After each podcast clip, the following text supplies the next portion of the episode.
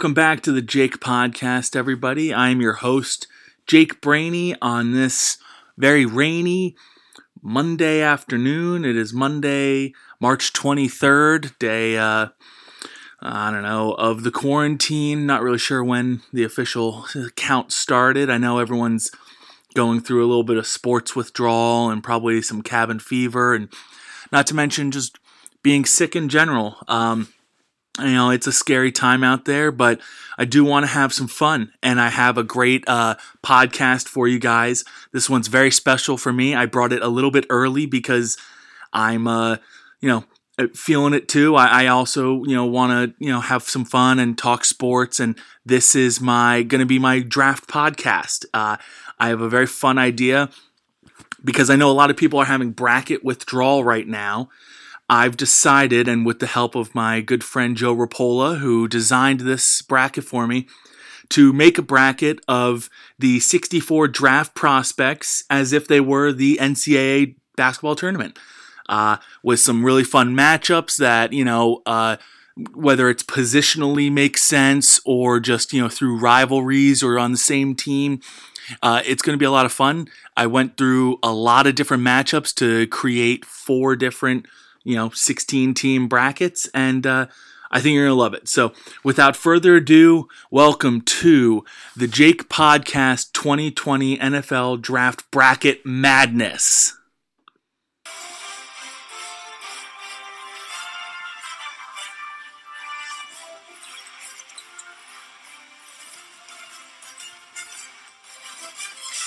Joe Burrow now with his first opportunity.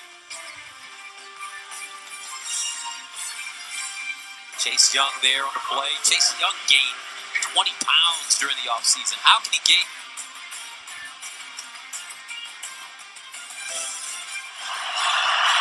Tagovailoa trying to make up for it. Fires to the end zone. Touchdown! Alabama wins!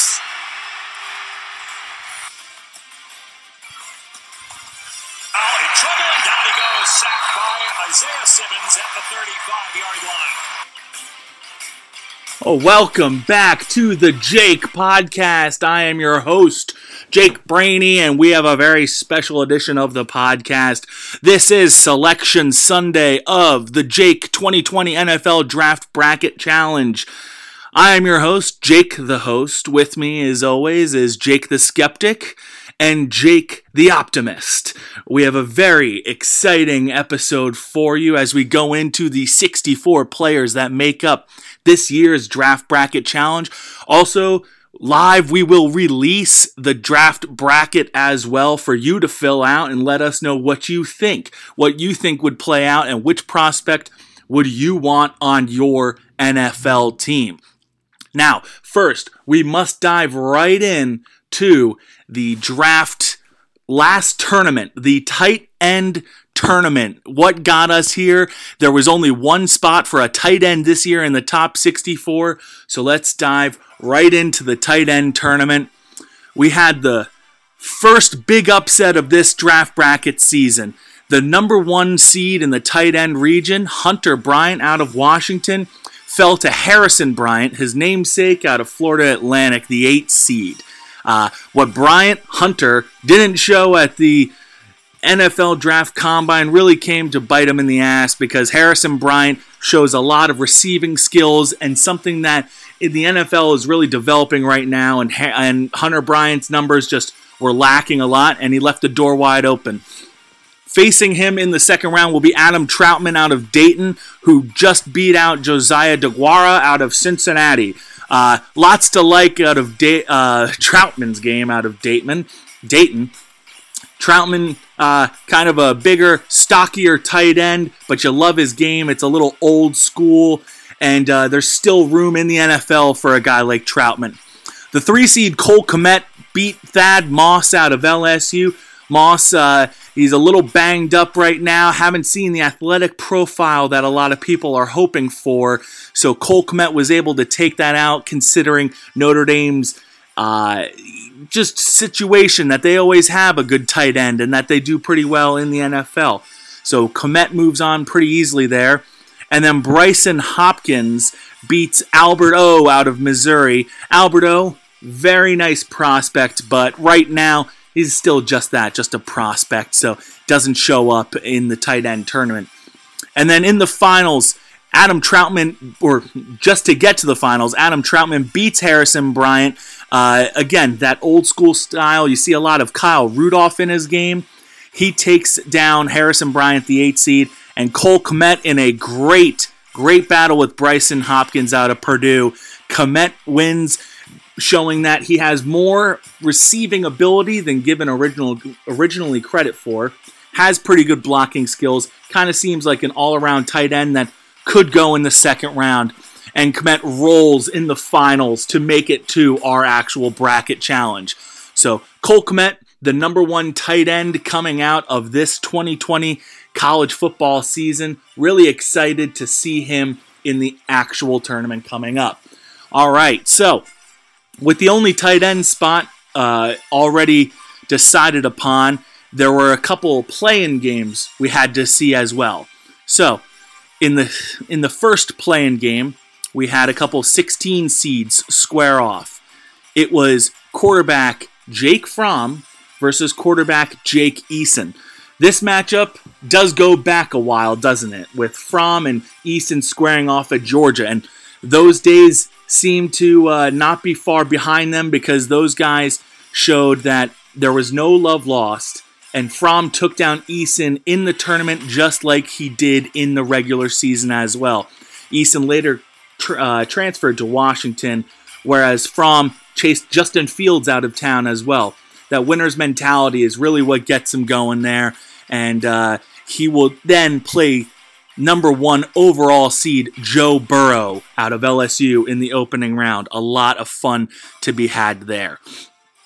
The other play-in game, Matt Peart, tackle out of UConn. He was squaring up against Ezra Cleveland out of Boise State. And boy, did Ezra Cleveland come on strong late in this draft process. Uh, showing up at the draft combine, Ezra Cleveland looks like a real NFL tackle, can flip to the left or the right side. Those athletic numbers, really want to see that translate to the NFL field, but Peart still a prospect at this point, has a lot of length to him, a lot of strength, and seems to be good for that zone gapping. But Ezra Cleveland kind of seems like an all around good offensive tackle, and he moves on to the actual dance. Now, also going on, we have a D back matchup in this one. Uh, we head over to the Isaiah Simmons Workout Warrior region, where Cameron Dantzler, yes, Cameron Dantzler out of Mississippi State, was taking on, excuse me, was taking on Jeremy Chinn, safety out of Southern Illinois, for a 13 seed. This matchup came down to what was versatility. Chinn just shows he's able to play the safety, the linebacker position, whatever you're really going for in today's NFL. And I think that really played a big part in uh, getting over to, you know, getting into the actual dance. Uh, Jake the Skeptic, do you have any words to say on Cameron Dantzler? You know, I don't have much to say. I think uh, Dantzler just didn't have the physical profile that Chinn had. Jake the Optimist, what is your thoughts? You know, I really like Dantzler. I think he uh, shut down a lot of really good SEC wide receivers, and I think someone's going to get a steal out of the third round for him. But second round, not going to happen. He's not making the top 64. Okay, thank you, Jakes. All right, so the last 16 matchup, we had the interior offensive line matchup. That one was between Cesar Ruiz out of Michigan and Lloyd Cushenberry out of LSU. Now, Cushenberry shows a lot of uh, NFL skills and promise. He seems to be that phone booth style of guard, but Cesar Ruiz uh, has a lot of versatility that people are really excited for. So he's going to make it as a 14 seed facing Mekhi Becton out of Louisville, also in that Isaiah Simmons uh, region. So those are the play-in matchups. There were some really good ones. Eason and Fromm with that rivalry, and uh, a lot to be excited about going forward. Now, we'll just get started by going right into the top overall bracket. This is the pro style region. And uh, the number one overall seed, Joe Burrow, quarterback out of LSU, he will take on Jake Fromm, quarterback out of UGA. In this matchup, we're really not expecting much of a close one because Burrow really has everything you're looking for in the pro style NFL quarterback. And while Fromm does have a great winner's mentality, it's not exactly number one pick material.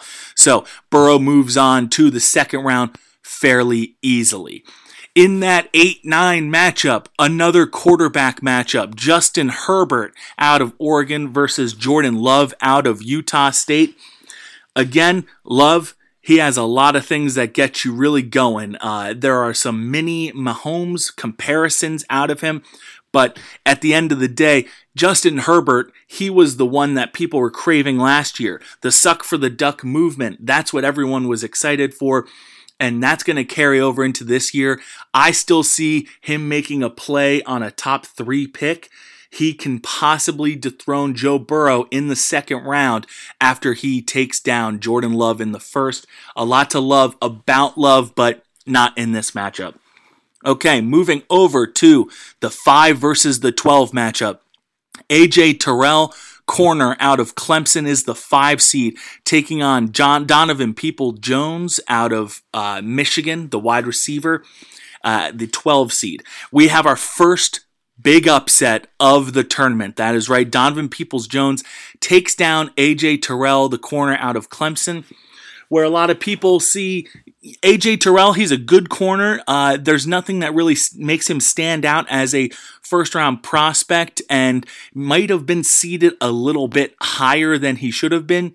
Donovan Peoples Jones, however, he had so much bad quarterback play at Michigan that it's really hard to blame him for uh, you know why his numbers aren't better. And his NFL profile really stacks up. He can be a possible number one receiver for somebody, and that does take down a cornerback with you know questions. So Donovan Peoples Jones takes down AJ Terrell in the first round as our first big upset.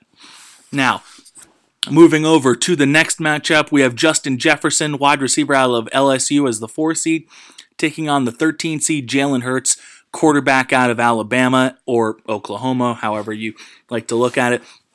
And again, a shocker, a big upset.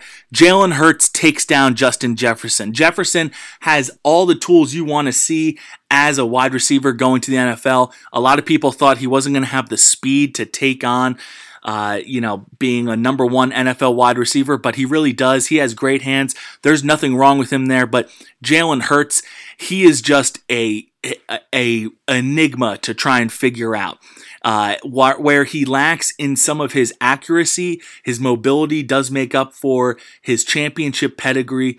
And to think of him going in the late first round to a team like maybe the Steelers that trade back up into the ones, maybe the New England Patriots make a move from Tom Brady to Jalen Hurts.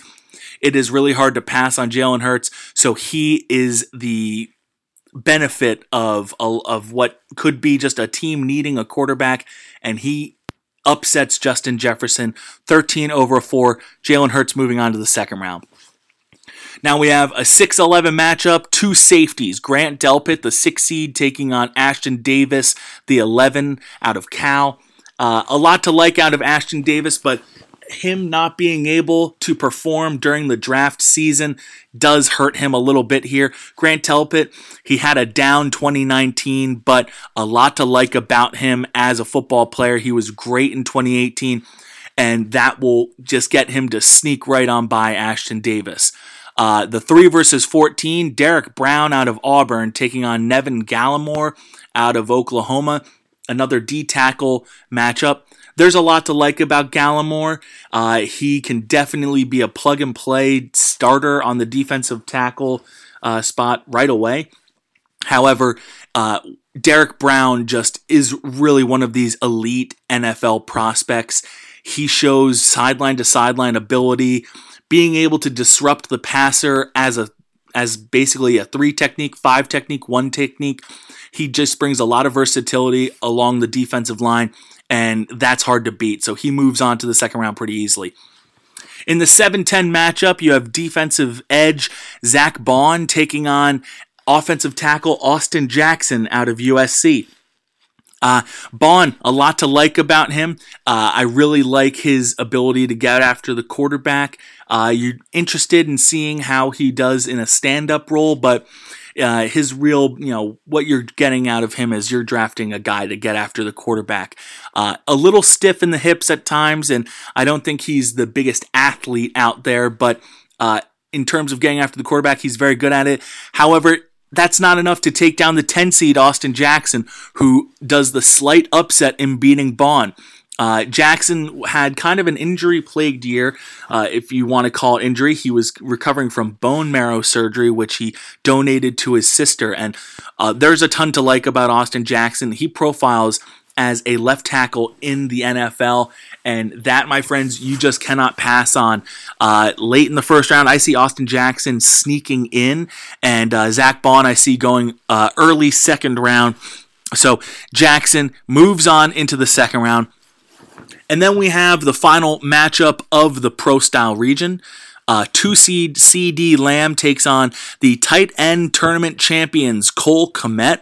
A uh, lot to like about Cole, Kmet, but not in this matchup. CeeDee Lamb is just too much of a number one NFL wide receiver. He moves on easily to the second round.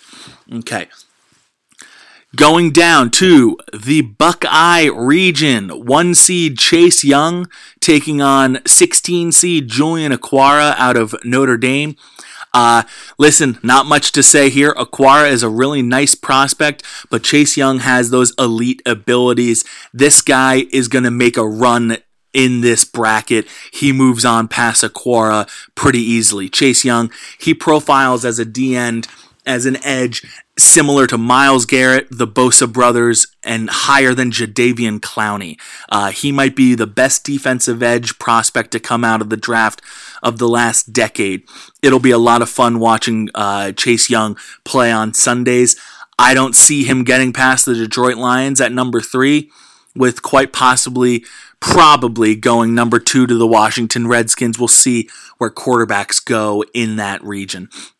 Okay, in the 8 9 matchup, you have Patrick Queen, linebacker Ellis of, out of LSU, and Kenneth Murray, also a linebacker out of Oklahoma. A lot to like about both of these guys. Patrick Queen, though, came on really late in the championship run for LSU. However, does he benefit from just a bunch of good players being around him? Kenneth Murray was on a very bad defense, but he shows some real NFL skills. Uh, they were they hiding some of his deficiencies in the game. We don't know. We we will find out on Sundays. Uh, I do like Murray in a slight edge over Patrick Queen. I think both of them go in that 30 to 38 range possibly one of them slipping into day one. But Murray with the slight edge based on just the physical tools uh, and his downhill ability. I really like it. Moving over to the 5 12 matchup, you have Javon Kinlaw out of South Carolina, a defensive tackle, taking on Joshua Uche, and edge out of Michigan. Another tight matchup. Uh, there's a lot to like about Uche's game. Uh, I think he can be a situational pass rusher right away and then possibly develop into a starting defensive end. But Javon Kinlaw, he's a top 10 pick. He is a disruptor from the defensive tackle spot. There is a ton to like about Javon Kinlaw, and uh, he moves on pretty easily. In the 4 versus 13 matchup, K'Lavon Chaisson out of LSU, another edge, takes on Marlon Davidson, defensive lineman out of Auburn, and we have a big upset. Marlon Davidson takes down Chaisson. Davidson's ability to play all over the defensive line, whether it's D end, tackle. He can line up as a one spot on passing downs, maybe a three and a five here and there. Davidson's versatility really does help him out, and his motor. He he looks like a guy that could be a steal on day two of the draft. There's a lot to like about Chaisson, but there are questions about him holding up his frame at the NFL level. Call it a bias against Barkevious Mingo and other defensive ends that have come out of LSU in recent years, but that's how it falls in this round. Davidson, the 13 seed, takes down Chaisson. Moving over, we had a really, really tight running back matchup with D'Andre Swift out of UGA taking on Jonathan Taylor out of Wisconsin. Swift, the six seed, barely edges out Taylor. Uh, it, it really just came down to preference. Taylor, there's a lot to like. If you plug him into that Tennessee offense, he probably leads the league in rushing. However, Swift seems like that Swiss Army knife that every NFL team uh, covets. I could see him going in the first round easily. Uh, you could see just any team wanting to scoop him up and make him just a three down running back where he's in on passing downs, he's in rushing downs, and just really just the focal point of your offense. Uh, the three seed Andrew Thomas out of UGA taking on his O line brother Isaiah Wilson out of UGA. A lot to like about both. Wilson is a powerful guy. Both are really big boys, but Andrew Thomas is polished a different way. He is an NFL tackle. He is a starting left tackle right now, and uh, that just doesn't grow on trees. He moves on pretty easily as a three seed. Okay, moving over to the 7 versus 10. A couple Buckeyes. J.K. Dobbins, running back, taking on Damon Arnette, corner out of Ohio State. And this one, thought you'd be a little bit closer, but J.K. Dobbins, he is a three down running back. He is a guy that could be a focal point of your offense, and he could be a top 25 pick. He moves past Arnette pretty easily, who's probably going to be an NFL cornerback, but out of day one, I see Dobbins making the bigger impact. And finally, the last matchup of this bracket, Jeffrey Okudah, the cornerback out of Ohio State, takes on KJ Hamler, wide receiver out of Penn State. Look, there's a lot to like about a lot of wide receivers in this draft that I don't want to go with the super small one when there are some monsters that run just as fast. Uh, Okudah, he is a monster for the cornerback position. If you could take a ball of clay and build the corner that you want on your team, it's Jeffrey Okudah. He moves on pretty easily. All right. Now, moving to the right side of the bracket, we have the Iron Frog region. Iron Frogs, you're going to love this one. Okay, number one seed, Tua Tagovailoa, the quarterback out of Alabama. He takes on uh, Prince Tega Wanogho, offensive tackle out of Auburn. There's a lot to like about Prince Tega. He is uh, a little banged up right now. We didn't get to see him in the draft process. Tua, we also didn't get to see in the draft process, but we got to see a lot of him on Saturdays the last few years. You just don't pass up a quarterback with his ability. Uh, if he can come back healthy, he could really make a big run. So he moves on past the 16 seed Wanogho, who does develop into a uh, really powerful offensive tackle. Just in a very crowded offensive tackle draft, he's getting pushed down right now. Okay, one of my favorite matchups the 8 versus 9, two wide receivers, Jalen Reagor out of TCU versus Brandon Aiyuk out of Arizona State. Guys, you could go with either on this one and be very happy at the end of the first round. Uh, this really came down to just personal preference. I love Brandon Aiyuk. He's my guy in this draft at the wide receiver position. A lot of people, uh, you know, were, were big on N'Keal Harry, but you know he was the first wide receiver taken and uh, and was a first round pick for the New England Patriots. But Brandon Aiyuk, his college teammate, he's the real stud of that wide receiver uh, class. He's got great hands. He has great cutting ability. When you get the ball in his hands, he is a threat to score every time. Reagor, a lot to love in his game. Uh, however, this is just personal preference. They have a lot of similarities between the two, too. Uh, but Aiyuk, he's the guy. He moves on to the second round. In a all iron matchup, we have Xavier McKinney, the five seed safety out of Alabama, taking on uh, Trevon Diggs, his defensive backfield uh, teammate out of Alabama. Diggs, he's an NFL corner, but he's not the star player that McKinney can be. I think McKinney is going to be a big time player at the next level and uh, can really be a game changer on defense. If you're liking Isaiah Simmons, but you can't get him and you still need a safety prospect, McKinney has a lot of the same things you like about Isaiah Simmons, so I think McKinney moves on pretty easily here as the five seed. We got another Bama player. This this draft is loaded with them. What else is new? Henry Ruggs III, wide receiver out of Alabama, Alabama taking on, and I repeat, Noah Igbinoghene. Uh, I don't know how many times I got that wrong, but uh, cornerback out of Auburn. These two guys matched up in the Iron Bowl. Ruggs, he's John Ross with hands. Guys, there's uh, a lot to love about him. I'm excited for John uh, for John Ross with hands with for Henry Ruggs. He's probably a top 15 picks. Um, I'm just going to call him Noah from now on. Noah, the corner from Auburn. Uh, still a little bit of a raw prospect. Uh, he profiles into a great size corner, but I, I really do think Ruggs uh, is the guy here because there's just too much to like about him. Uh, he will be, you know, kind of on the outlier because people uh, don't pick typically John Ross is in the first round after John Ross, but uh, we'll see how he does in the draft itself. I'm predicting top 20 pick. Moving down one more spot, we have the six seed Jeff Gladney, cornerback out of TCU, taking on Tee Higgins, wide receiver out of Clemson. Higgins has fallen really far in this draft uh, process uh, because of his pro day numbers. Uh, they did not did not hold up too well, but if you look at what he can do on the field and that he is possibly the best Clemson wide receiver to come out of that school, you have to wonder if passing on him is a good idea.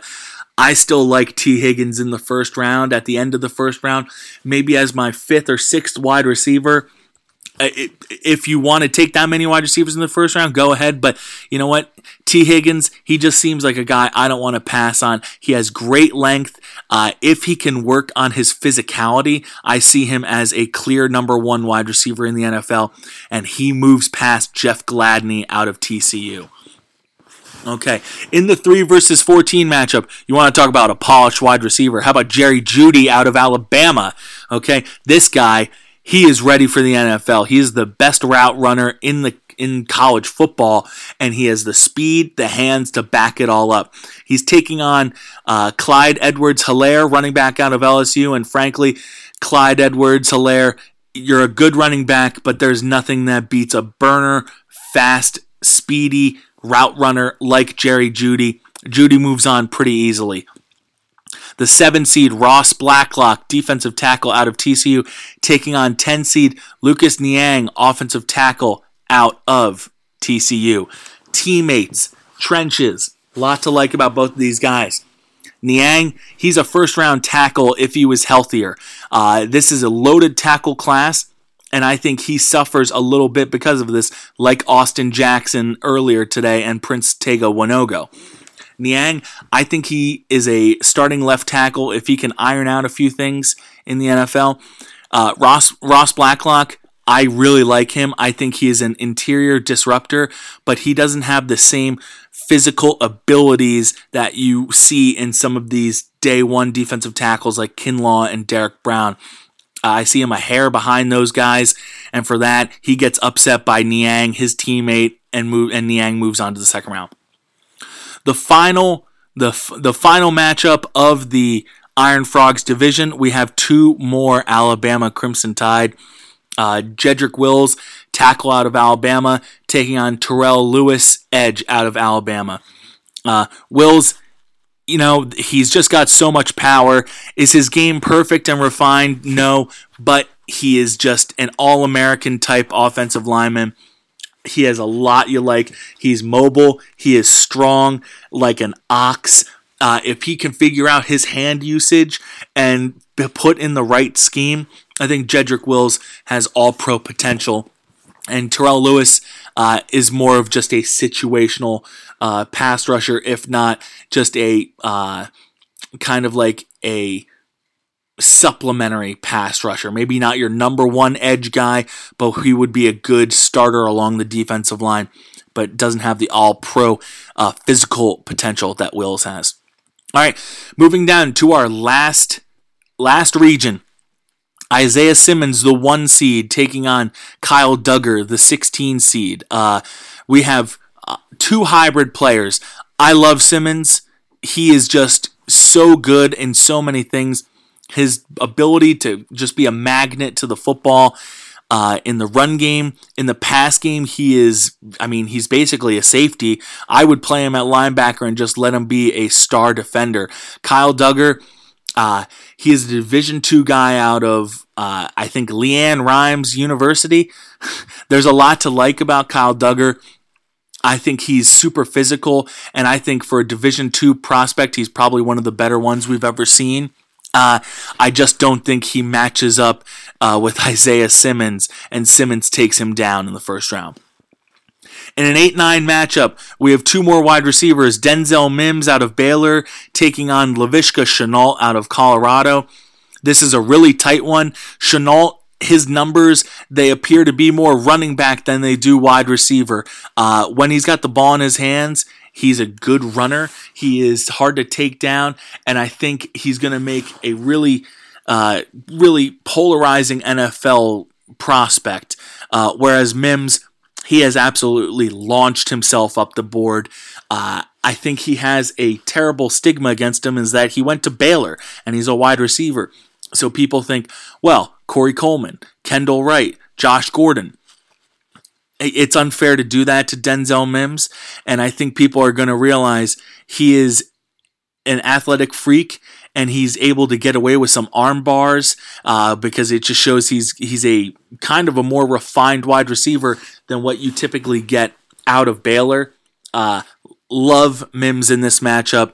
He flies by Shenault.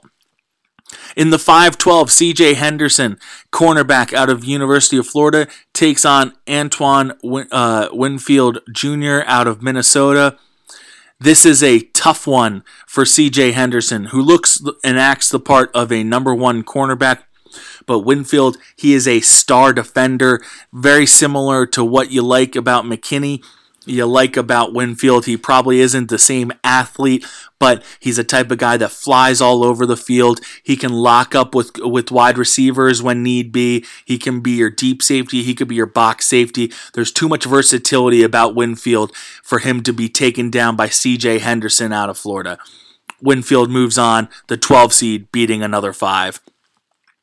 And then another big upset. Jeremy Chinn, safety out of Southern Illinois, taking on Fulton, cornerback out of LSU. Also, just like the previous matchup, Chinn, just too much versatility. He's a safety. He looks like a linebacker. He flies to the football. If you put him in the right defense, he is an impact starter right away. Kristian Fulton, you like the guy, but with Chinn's versatility, he takes down Fulton pretty easily. Chinn moves on as the 13 seed. Okay, moving down to the bottom half of the final bracket, the Workout Warrior division. Yetur Gross Matos, edge out of Penn State, is the sixth seed. He takes on Jason Madubuike, the defensive tackle out of Texas A&M, an 11 seed. Uh, Madubuike edges out Gross Matos in this matchup. Again, being able to pass rush from the interior is the difference here. Both guys should be starters right away in the NFL, should be starters for a long time. But Madubuike, where he excels, is the ability to play on the inside. The inside rush is where it's at right now, guys. And Jason Madubuike, he's the guy. Three seed, Mekhi Becton out of Louisville, taking on Cesar Ruiz out of Michigan. If you know me by now, you know that I am a big Mekhi Becton fan. Uh, he is a monster that shouldn't be able to do the things he can do at that size. Uh, and frankly, Cesar Ruiz, he's a nice, uh, versatile interior offensive lineman out of Michigan that's going to make somebody happy. Maybe he sneaks into round one, but Becton, he might be a top five pick when all is said and done. Uh, he has the ability to be everything you want in an offensive tackle. Becton moves on pretty quickly. In the 7 10 matchup, AJ Epenesa, edge out of Iowa, takes on 10 seed Josh Jones, tackle out of Houston. This was a tight matchup. It's almost like nobody wanted to win this. Epenesa, who used to be considered as a three, possibly four seed, fell all the way to seven after a lackluster combine. And Josh Jones, tackle out of Houston, a lot of people thought he would blow up the combine, and he really didn't. So neither guy really went out there to get, put their best foot forward. However, Josh Jones in a draft that has so many good left tackles, he's still mentioned as a first rounder. And I think that's what separates him from AJ Epenesa in this one because Epenesa, he's teetering on the first round just like Jones, but Jones, he plays that all important position of left tackle. Uh, that edges him out in this matchup. And the final first round matchup, you have Tristan Wirfs tackle out of Iowa, taking on Ezra Cleveland, tackle out of Boise. Uh, Ezra Cleveland, he has shot up the ranks recently thanks to a great combine performance. However, if you've seen the combine, you know that Tristan Wirfs was the real star there. He can play all over the line. If you want to put him, uh, he's played on the right side, but he's flipped over to the left before. A lot of people want to play him on the inside at guard. That's fine if you want to play him there, but this guy can play tackle too. He is going to be a powerful, powerful offensive tackle for a very long time. He is super young. He has all the potential. He is the gift from the NFL gods, offensive line gods. And I'll get into that in a future prospect about how I rank these offensive tackles. But if you look at Tristan Wirfs, you see everything you want in an offensive line prospect. He is mobile. He is powerful. He is perfect for gap schemes. He is perfect for power games. I think he's going to be n- no further down than the 10th pick at Cleveland, uh, but I really do see him being gone by then, probably uh, Arizona at eight or the Chargers at six. Maybe even the Giants at four. I wouldn't. I, I think the Giants should take him at four. So he moves on past Ezra Cleveland in the first round. And that is it for the first round of the Jake Draft Bracket Challenge. So we'll go over to our other two Jakes. Jake the Skeptic, uh, what did you see out of the first round that you thought was a kind of a big shocker?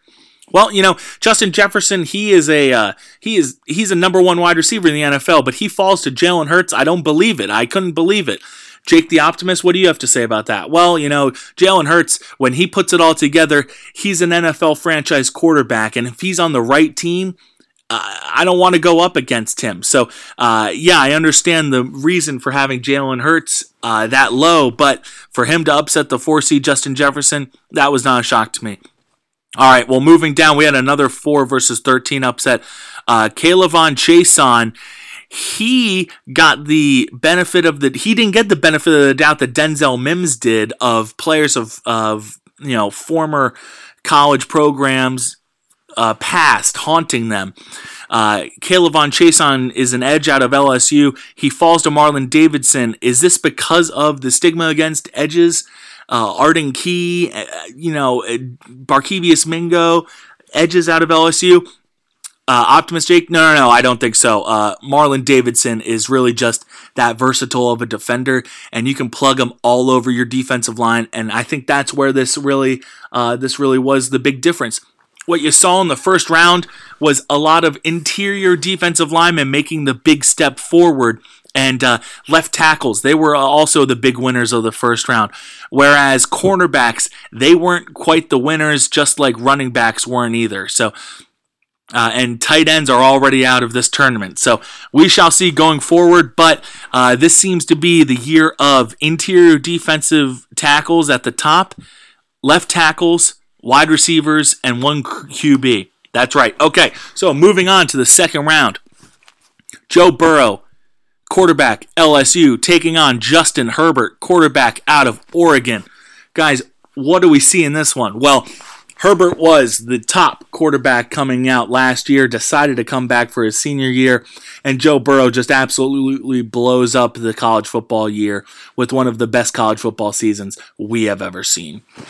Jake the Skeptic, what do you think? Yeah, I mean, you know, there's a lot to like about Herbert's game. He was the suck for the duck that everyone wanted last year. But again, that was a very uh, interesting quarterback class to begin with. You know, at the time, suck for the duck was before we realized Kyler Murray was an NFL quarterback. And after that, Daniel Jones, you know, Dwayne Haskins, there were a lot of questions surrounding the other quarterbacks. So, uh, suck for the duck might have not been the same as suck for luck. It might have not been the same as, you know, uh, the top quarterbacks like Baker Mayfield, like Lamar Jackson, like Sam Darnold, Sean Watson. This wasn't the same. Uh, I think Herbert puts a really good foot forward. Uh, however, Burrow, he's just too hot right now. Yeah, I got Burrow moving on to the Sweet 16. Uh, Burrow, you know, from a really eh, there's just a lot to like about his game. A lot of people are saying Joe Montana, Tom Brady. I see a lot of Tony Romo, a lot of NFL prospects.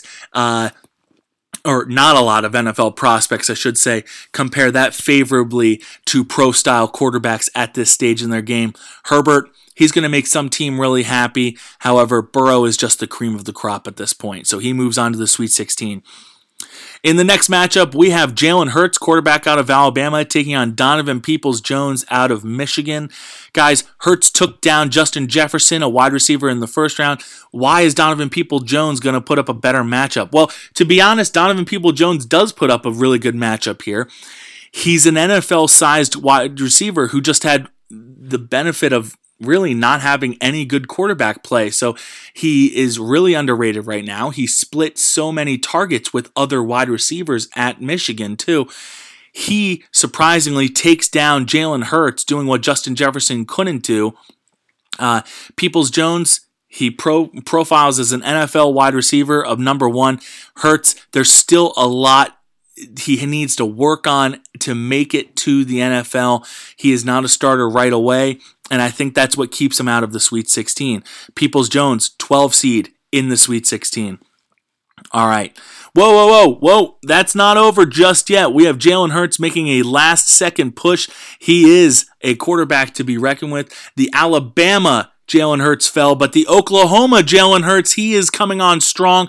Oklahoma Jalen Hurts taking down Donovan Peoples Jones in the overtime. Wow, I did not see this coming, guys. You know, Jalen Hurts out of Alabama, he had a lot to work on, but the Oklahoma one, he learned a lot from Lincoln Riley. And what Kyler Murray and Baker Mayfield showed us, Jalen Hurts is showing us now as well that you cannot quit on this guy, and he does make it to the Sweet 16. He'll take on Joe Burrow in the Sweet 16. Can't wait for that matchup. All right.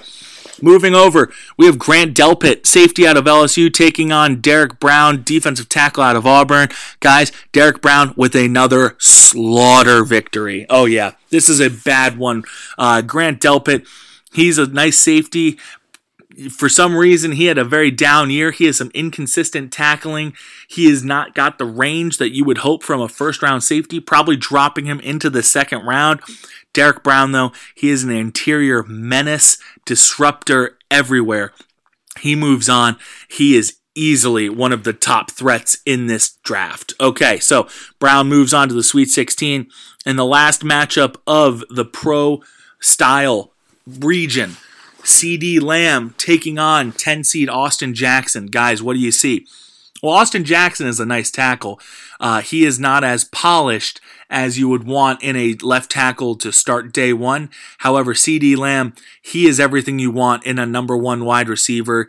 He is going to have the explosiveness, the hands, the leaping ability, the track star mentality. He is everything you want in a number one wide receiver. I think he goes top 12. I'd be surprised if the Jets pass on him, uh, if the Raiders pass on him.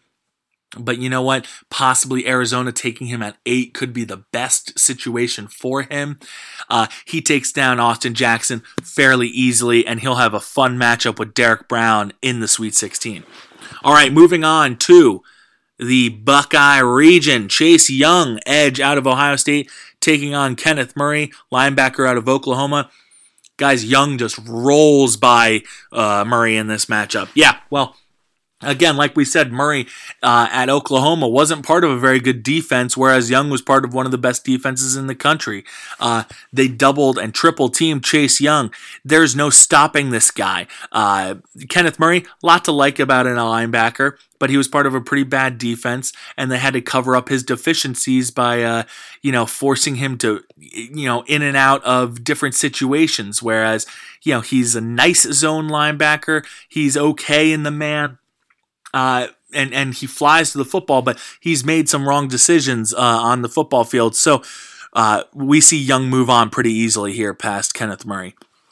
Okay, and then we had Javon Kinlaw take on Marlon Davidson, two SEC interior defensive linemen.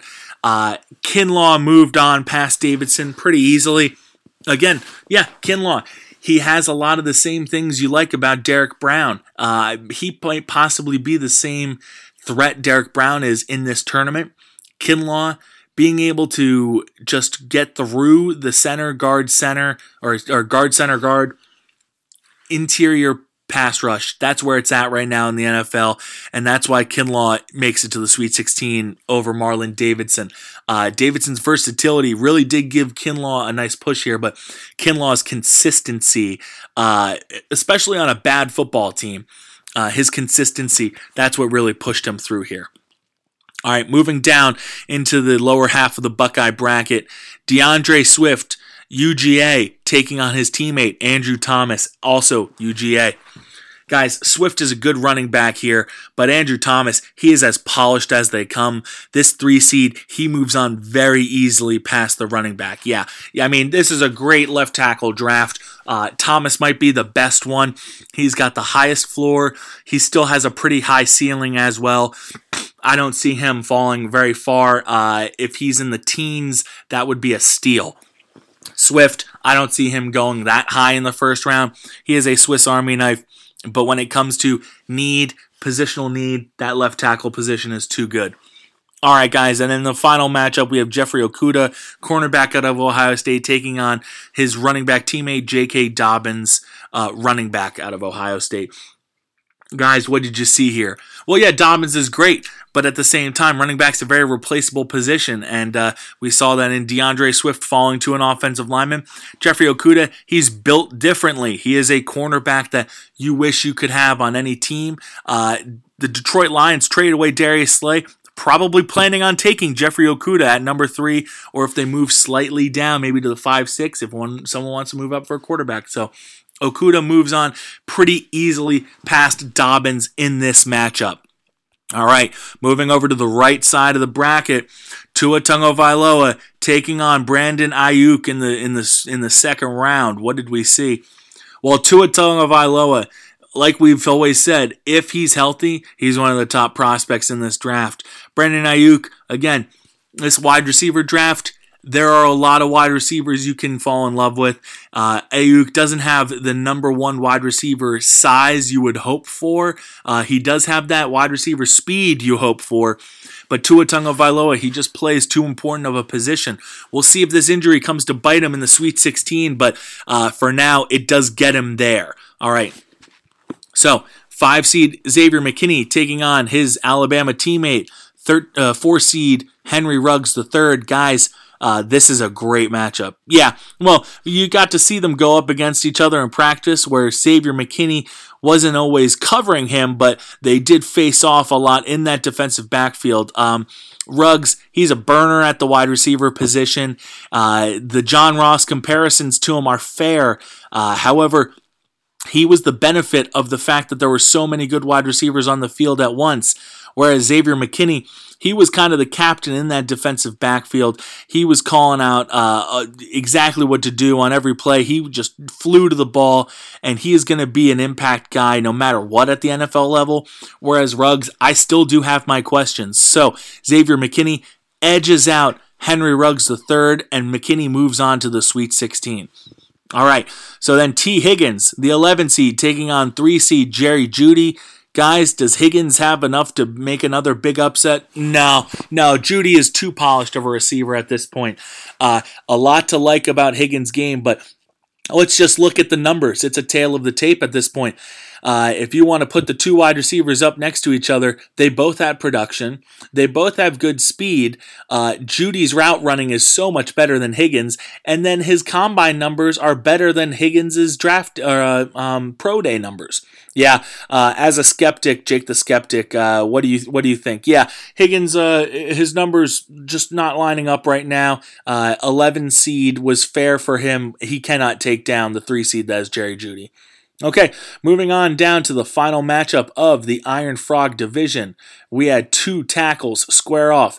Jedrick Wills, tackle out of Alabama, taking on Lucas Niang, tackle out of TCU. Guys, was there an upset in the brewing here? Surprisingly, yes, there was. Lucas Niang, the 10 seed. A lot of people didn't see him much this year. They thought, you know, TCU wasn't worth watching, whereas Jedrick Wills was on screen all the time.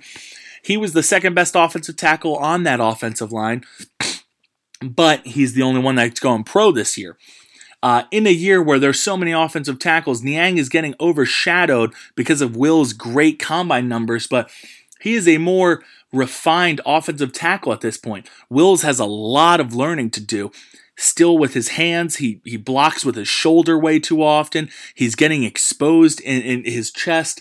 So this came down to really do, would you rather have a refined uh, prospect or a guy with loads of potential? And the refined prospect takes down Wills and we have Niang, the first huge upset, first of the top one, two seeds to go down. Wills goes down to Niang. All right, last matchup, last bracket, I should say.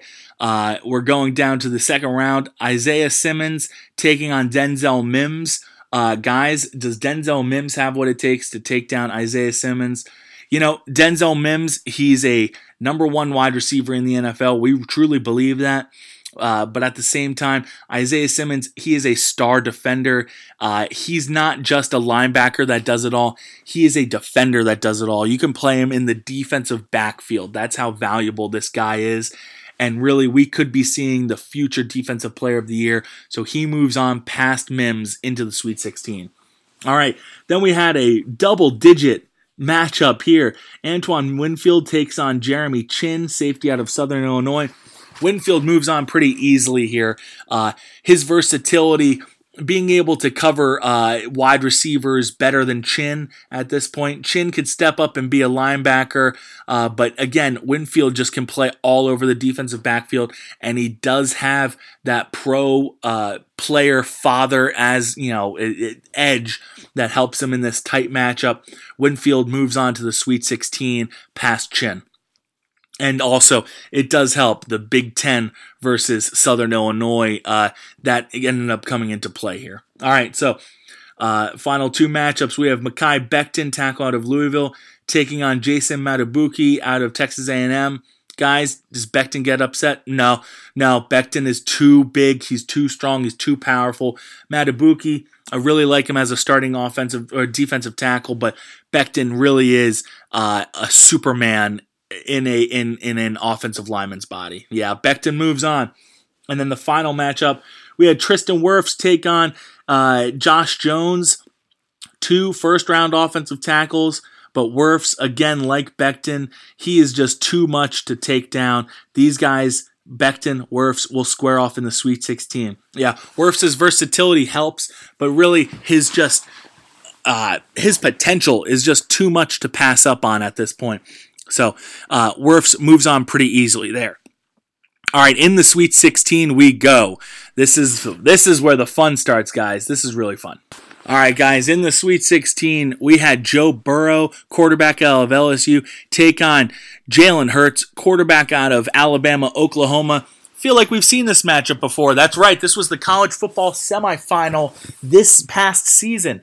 Joe Burrow's LSU kicked the crap out of Oklahoma, and Joe Burrow does the same here. Uh, it was one of his best games, his most impressive performances. Uh, and that's saying a lot because Burrow had one of the best seasons we'll ever see out of a quarterback. Uh, Hurts, a lot to like. He is a fighter. He fought to get to the Sweet 16, but he is not fighting past Joe Burrow. Burrow moves easily on to the Elite Eight, and he has yet to get really a close matchup at all. Yeah, so Moving down to the other matchup of this Elite Eight, of this Sweet 16, to see who makes the Elite Eight. Derrick Brown, defensive tackle out of Auburn, takes on CeeDee Lamb, wide receiver out of Oklahoma. Guys, what did we like in this matchup? Well, CeeDee Lamb is a number one wide receiver. He p- fits the bill right now. Size, speed, route running, hands, breakaway ability. He has what you want, but there is something about having an inside edge uh, that Derrick Brown has. Pass rush from the interior, it's just too valuable in today's NFL. You can find wide receivers, you can't find Derrick Browns. And he, I mean, you know, and, and not to shortchange CeeDee Lamb. You can't find a lot of CeeDee Lambs, but you really just get the rare opportunities like Derrick Brown. And uh, he moves on as the three seed. Derrick Brown upsetting, slight upset over CeeDee Lamb because Brown really does have great hands, great power, pretty good speed. He he can run all over the place as a defensive tackle, and you can line him up everywhere. Uh, if you get the consistent effort on every play, you are getting one of the most valuable players in this draft. So Derrick Brown moves on to the Elite Eight. Okay, then in the Buckeye region, Chase Young is taking on uh, Javon Kinlaw, another one where it is edge defender versus interior defender. Uh, guys, does Kinlaw follow the footsteps of Derrick Brown and upset a, a, a higher seed? No. It, it, it short terms, Chase Young is just that elite. He has length, he has power, he has speed.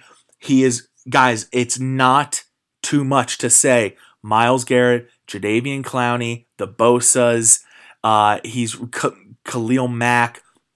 He's right up there with one of the best pass rushers we've seen come out of college football in the last 10 years, probably more. Uh, you can't pass up on guys like Chase Young. Uh, Javon Kinlaw, really good defensive tackle, going to make someone really happy. However, he's not Chase Young. Even though he plays, even even though he pass rushes from a tougher position to fill out, Chase Young is just that much more valuable. All right, and then facing him in the Elite Eight, we had a matchup of Jeffrey Okudah and Andrew Thomas. Thomas, the three seed, Okudah the two seed. How did this one go? Well, again, Andrew Thomas, he was one of the best tackles in this draft. Uh, he is on the ground a little bit more than you would like to see, but uh, again, just a really good offensive lineman. He fits most schemes. He is powerful. He's got great technique. Uh, he is in a draft with a lot of good offensive tackles, uh, and which might actually hurt him a little bit here because Jeffrey Okudah is by far the best DB in this class. He is an actual mirror. He is your shadow. There's nowhere you can run from him. He doesn't get penalized. He doesn't get flagged. He he keeps his composure. He matches up with top receivers and he gives it his all. He's quite possibly the next best defender after Chase Young and he will face Chase Young in the Elite 8 of the Buckeye region. All right, moving over to the Iron Frogs. Tua Tagovailoa takes on Xavier McKinney, two Alabama players. Xavier McKinney he is that star defender that you love to see. Tua Tagovailoa, he is a little banged up right now, and people are got to be worried about that hip because if he doesn't have that mobility, how far can he go? Uh, how far d- does he have what it takes to be like a franchise changing quarterback? Uh, I love Tua Tagovailoa. I like Xavier McKinney, so Tua just edges out Xavier a little bit because safeties they kind of grow on trees, whereas franchise quarterbacks do not. Tagovailoa moves on to the Elite Eight. And in the bottom half of that division, we had Jerry Jeudy, wide receiver out of Alabama. He took on the big upset, Lucas Niang out of TCU. Uh, Jeudy moved on pretty easily here, didn't he, guys? Yeah, I mean, Jerry Jeudy, he's just so polished. He's an NFL player. And even though there are tons of wide receivers coming out of this draft, he's just that clean. And he is going to be clearly a number one wide receiver in the NFL. Lucas Niang, he had a big upset over Jedrick Wills to get to this point. But again, the injury concerns keep you a little bit held back. And Jeudy moves on to the Elite Eight. All right, and the final division, Isaiah Simmons took on Antoine Winfield. Uh, this was a bit of a bloodbath, wasn't it? Yeah, I mean, look, Winfield was great to get here, but when it comes to you just the size and the sheer strength and speed of Isaiah Simmons, no other defender has that in this draft. So he takes down Winfield pretty easily. Who he's Winfield's a good defender, but he's still probably a day two guy. Uh, I don't see him sneaking into day one at all. Whereas Simmons, if he makes it to ten, that would be a drop. And, uh, you know, Simmons can probably play the safety position just as good as Antoine Winfield can, if not better. He also can play linebacker where he'll probably be an all pro defender.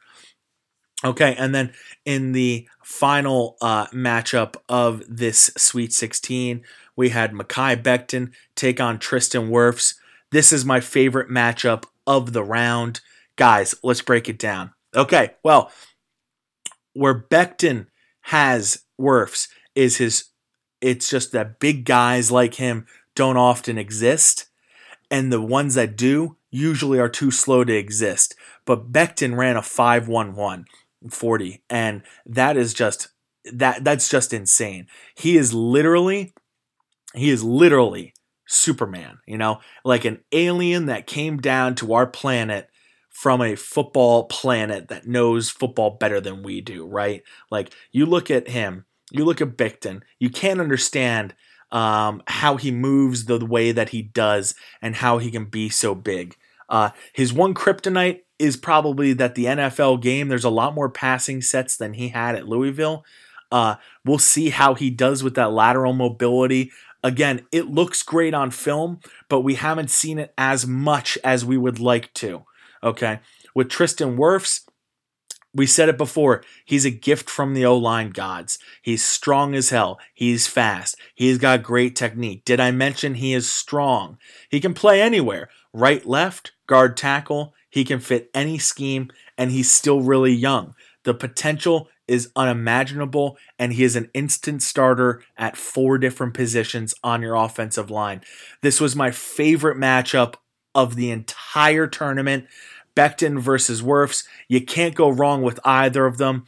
The one thing that it is the difference maker is we haven't seen Becton run as many pro style pass sets as you would like. And you wonder, okay, are we just seeing the best of a small sample size? Uh, whereas Wirfs, you've kind of seen it, uh, and, and Iowa has that great reputation of tackles. Wirfs edges out Becton to make it to the Elite Eight. All right, so in the Elite Eight, we have Joe Burrow, quarterback, LSU, taking on Derrick Brown, defensive tackle, out of Auburn.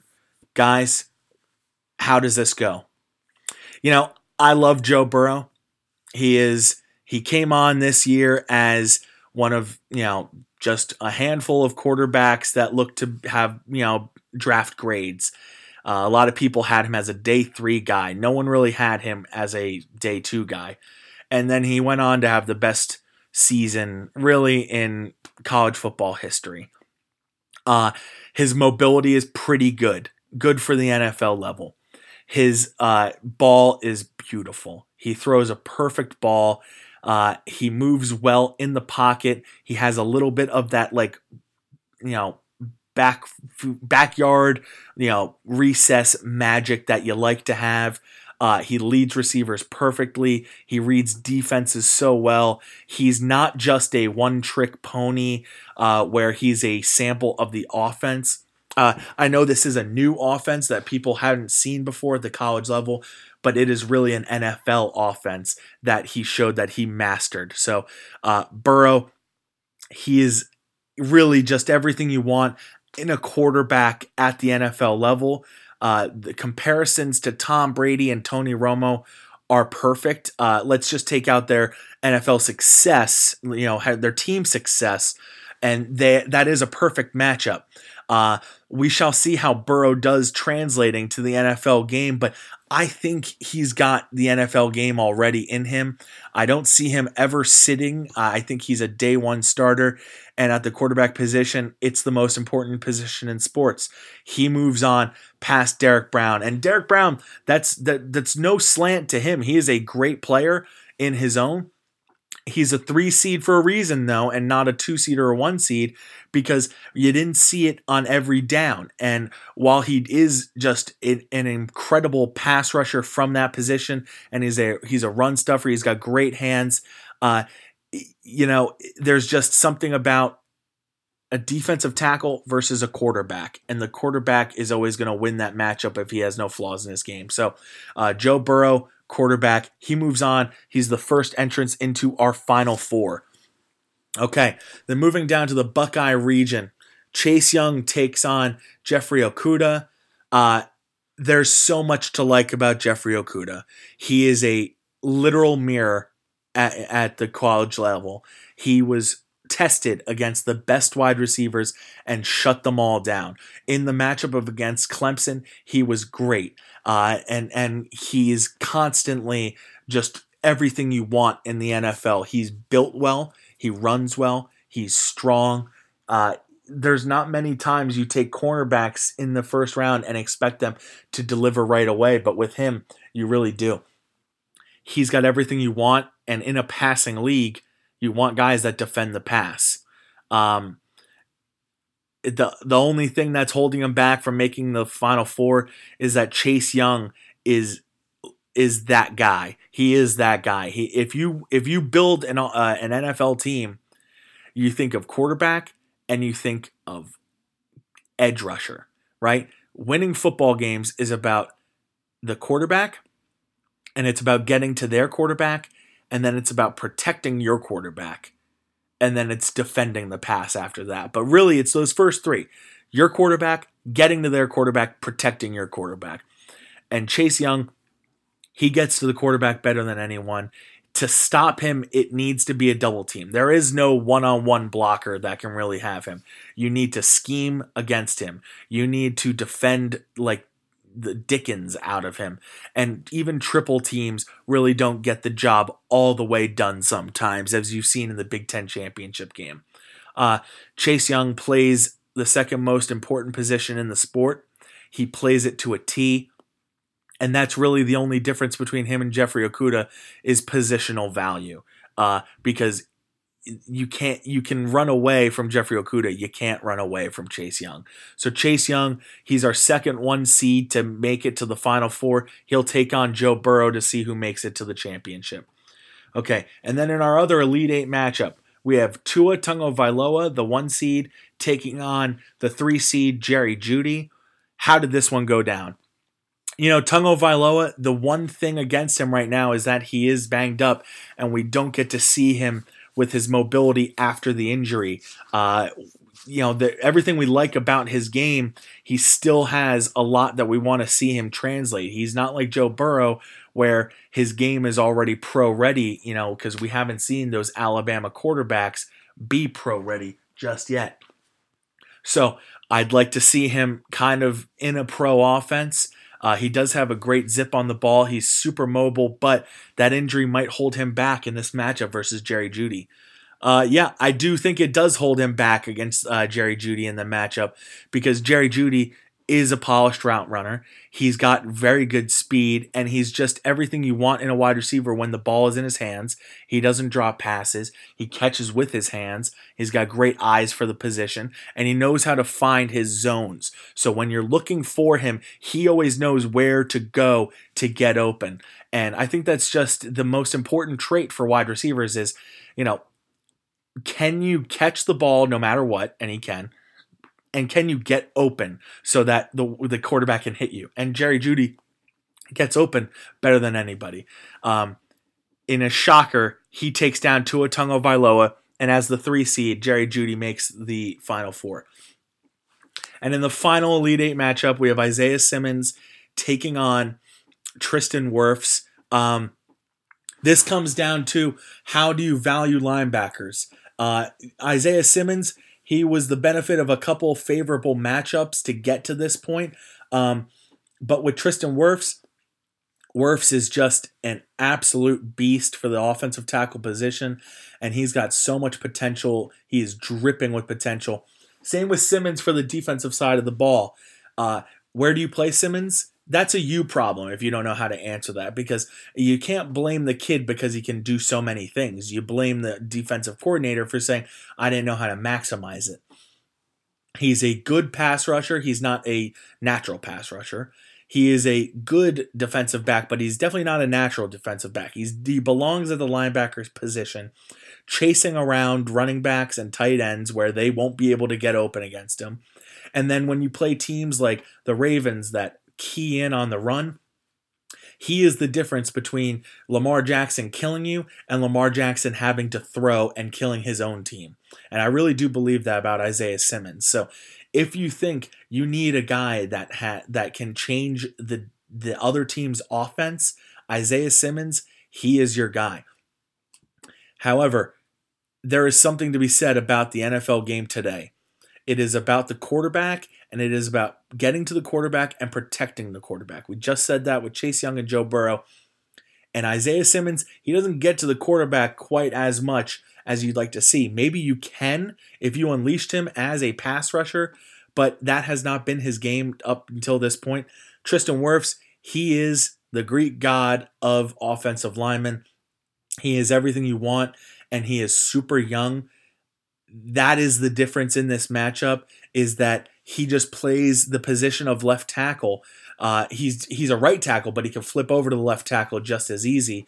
He can play inside. You don't have an offensive lineman with this much versatility and potential. And in the game of the NFL, where you just need your offensive lineman on every play, do you know if you want to have an offense, Tristan Wirfs he edges out Isaiah Simmons in this matchup, and Wirfs goes on to the Final Four.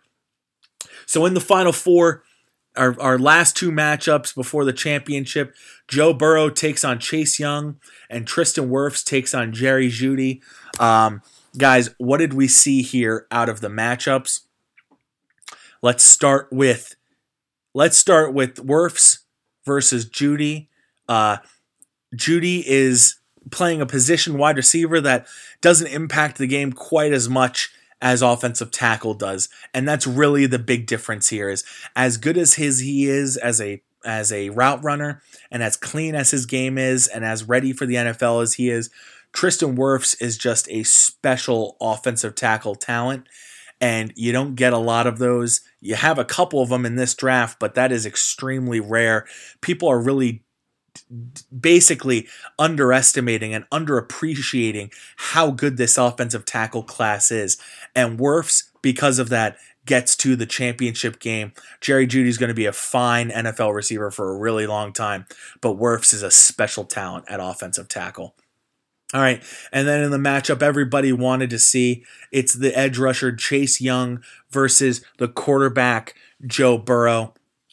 Guys, what is a what this is two undefeated Titans going at each other. What's the difference in Burrow versus Young? The big difference here for me is that Burrow, he's a quarterback that really only had one year of, of pro productivity. So we're splitting hairs here, right? Because we like everything about Joe Burrow's game. But if we have to split hairs because we're comparing now him to an edge rusher, is we want to look at how productive was he? Well, he had the most productive season in college football history. That's true. How did he do the year before? Well, he he had some turnovers, a lot. He had more turnovers then, um, and it just didn't have the grasp of the offense that he did this past season. So it makes you wonder: was he a product of an offensive system? And you know, and and it's a fair question when we're splitting this many hairs. You know, Joe Burrow he is a just an incredible talent and he's got so much you know just to love about him. But again let's try to remember where we were a year ago with him and try to think you know it does that affect at all? Now he can get better. He is a little bit older. He was passed up on a couple times. At ohio state he was the fourth or fifth quarterback at times and he lost out to dwayne haskins which isn't saying a whole lot because dwayne haskins was a first round quarterback. But Joe Burrow wasn't the guy. And he came back for another year, and it proved to be a great decision because he's going to be probably the number one overall pick. But is he the best player? That comes down to what Chase Young has to offer. And frankly, in Chase Young's worst games, teams still needed to scheme against him. And you know, he didn't always put up the big sack numbers in each game where he double dipped in sometimes and really, you know, just, you know, rose those numbers up by having big games against other players. Um, the, you know, the edge defender position, it's not about stats. It's more about how teams appreciate you and play against you. And the fact is, every single team schemed differently for, you know, from Chase Young to their regular games. You know, it was almost like playing Chase Young was playing a different sport, and uh, and that's what edges out Chase Young and gets him to the championship over Joe Burrow. Two former Buckeyes. Uh, Joe Burrow, he had a great run. He is the number one draft pick in this draft, but he is not the winner of the Jake bracket uh, draft bracket challenge. Uh, Chase Young moves on to the championship, uh, basically because he was able to produce since you know uh, ever since stepping onto the field. Whereas Joe Burrow, he really uh, took a little bit more time. Uh, young, a little bit younger as well, helps him. Uh, it's not a difference maker. The difference maker really is the scheme versatility, and that Chase Young just he comes in and he is going to be exactly what you expect. Whereas Joe Burrow, you do have questions, uh, not many, but you might have a question about is he a product of the team he was playing for. And then on the other side, Tristan Wirfs, uh, he beat Jerry Jeudy to make it to the finals. Uh, he takes on Chase Young, but again, everything we said about Chase Young still remains the same. Tristan Wirfs is a Greek god of football, of offensive linemen. He is what every offensive line coach should dream to have. Uh, and Chase Young is the same at defensive line. However, in this draft, there are still questions if Tristan uh, Wirfs is the best offensive offensive tackle. You know, because Mekhi Becton and him are neck and neck right now, and people still, even though I had him fall in the second round, Jedrick Wills, he might be the first offensive tackle taken in this draft, and Andrew Thomas, he might be the most polished offensive tackle, whereas Chase Young is head and heels above every every defensive prospect he is being mentioned with the likes of Myles Garrett, and I think that's really his best uh, pro comparison at this point is Joey Bosa or Myles Garrett. Uh, his relentless persistence to get to the quarterback, his size is unbelievable. Uh, and, and, even as unbelievable as Tristan Wirf's size is, Chase Young's is even that much more unbelievable. So, in a battle of what is near perfect prospects, Young takes down Wirfs for the championship. Chase Young wins the Jake NFL Draft Bracket Challenge. Uh, it was a great challenge. It is everything you want to see in a draft bracket madness. Uh, I loved it. I hope you guys did too. I want to see what you guys think. Uh, comment below on this, where whether it's on SoundCloud or Facebook or iTunes or Twitter. Comment what you think, what you would want to see. Who did I have rated too highly? Who did I have rated too low? Where did wh- which matchups did you not like? Which matchups did you like? Who what would you do? And then tell me what you would think going into this draft challenge. Thank you all for listening for another Jake podcast. My voice is beat. I just talked for 80 80, 80 minutes. Oh my gosh. Guys, thank you very much. Talk to you later.